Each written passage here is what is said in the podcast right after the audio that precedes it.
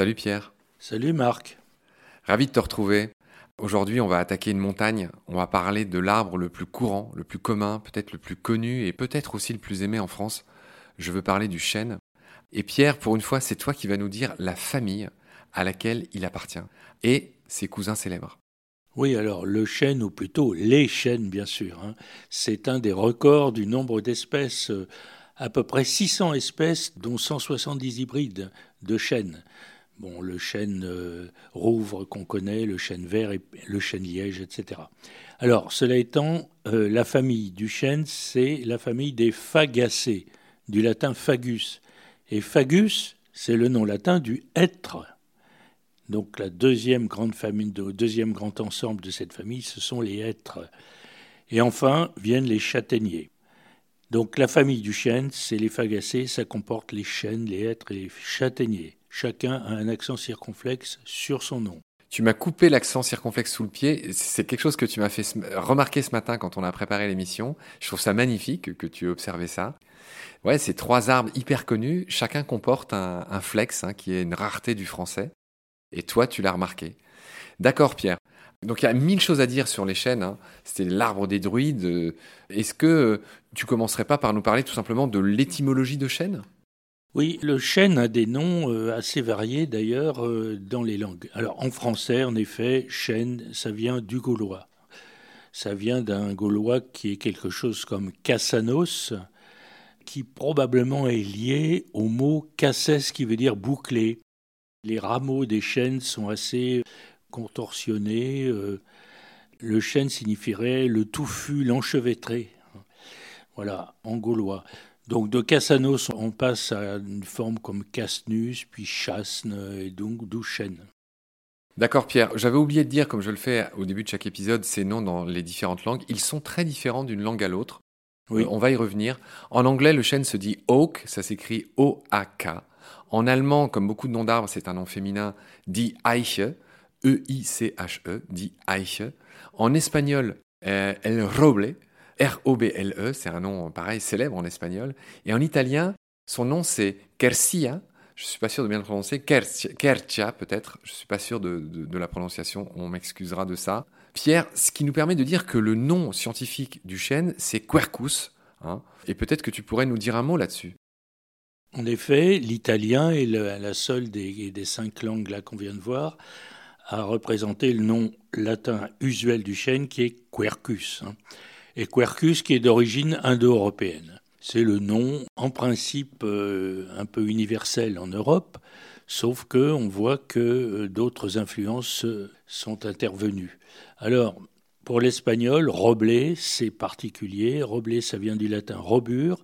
Et robur, ça désigne un chêne particulier qui est le chêne rouvre. On va y venir.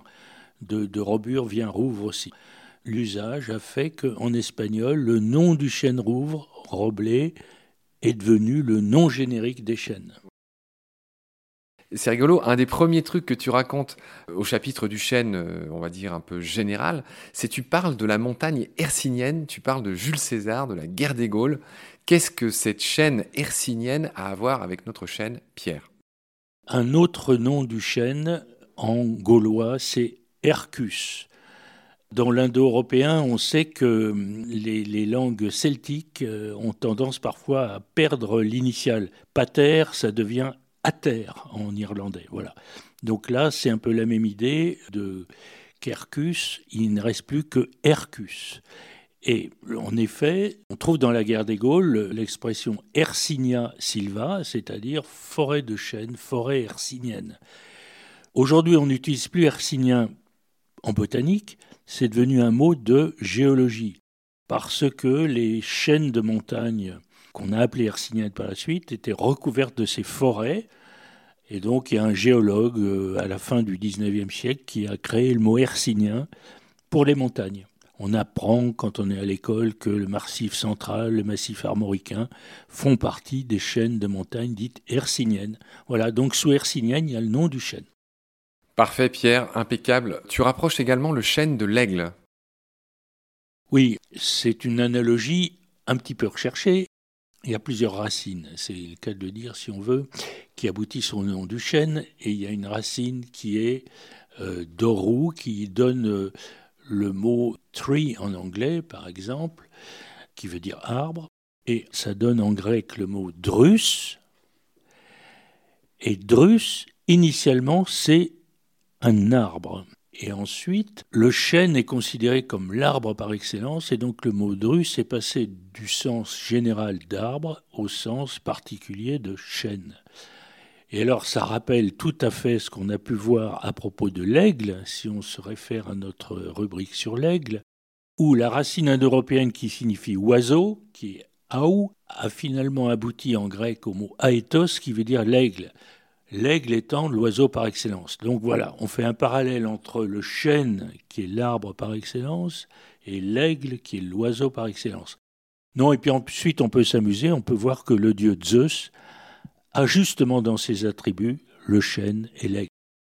Parfait, Pierre, bravo, tu as été très complet sur ce parallèle qu'on pouvait faire. Tu as parlé de rubrique, mais en fait, c'est un épisode à part entière, hein, c'est un de nos premiers épisodes, l'aigle. Le tout premier, c'était le renard, et il me semble que très vite, on a parlé du requin blanc, et parmi les oiseaux, ben, on avait choisi de parler de l'aigle, et effectivement, tu avais dit que c'était, enfin, étymologiquement, l'aigle, c'était l'oiseau qui, à lui tout seul, était symbolisé par l'aigle, et ça se retrouve l'oiseau par excellence. Pierre, alors, c'est pas peut-être dans ce chapitre-là, mais moi, je me souviens de quelque chose, c'est que tu parlais de dru, le célèbre mot druide, je pense à Panoramix voilà. Dans Astérix, oui. Bah, vient aussi du gaulois et on retrouve cette racine de dru dans druide. Pourquoi ?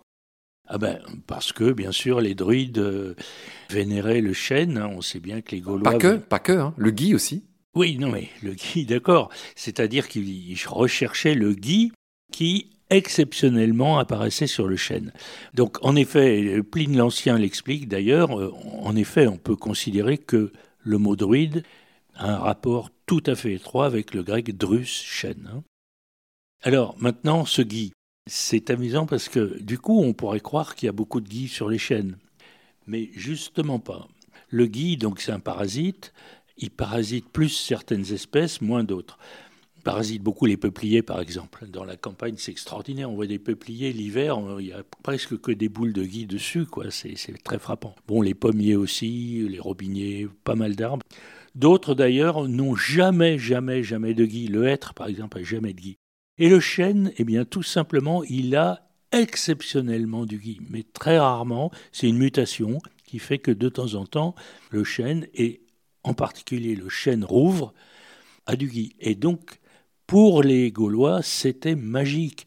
Ce chêne qu'ils vénéraient, à titre exceptionnel, essayait au fond de survivre à l'hiver, d'avoir des feuilles vertes quand même pendant l'hiver avec ce gui, et donc ils récoltaient ce gui avec la serpe en or, etc. Voilà, c'est tout un ensemble, d'ailleurs pas facile à retrouver, puisque comme on sait, les Gaulois n'ont pas écrit, hein. C'est quand même une grosse lacune de cette civilisation, donc tout ça a été transmis par tradition orale. Nos ancêtres les Gaulois, effectivement, c'est d'eux que tu parles, Pierre. Ainsi s'achève notre premier épisode sur le chêne. Il y en aura d'autres, hein. Il y a trop de choses à dire, il y a beaucoup de choses à dire sur le chêne. Dans cette attente, mon cher Pierre, une accolade, prends soin de toi, je te retrouve très vite, salut. Salut Marc.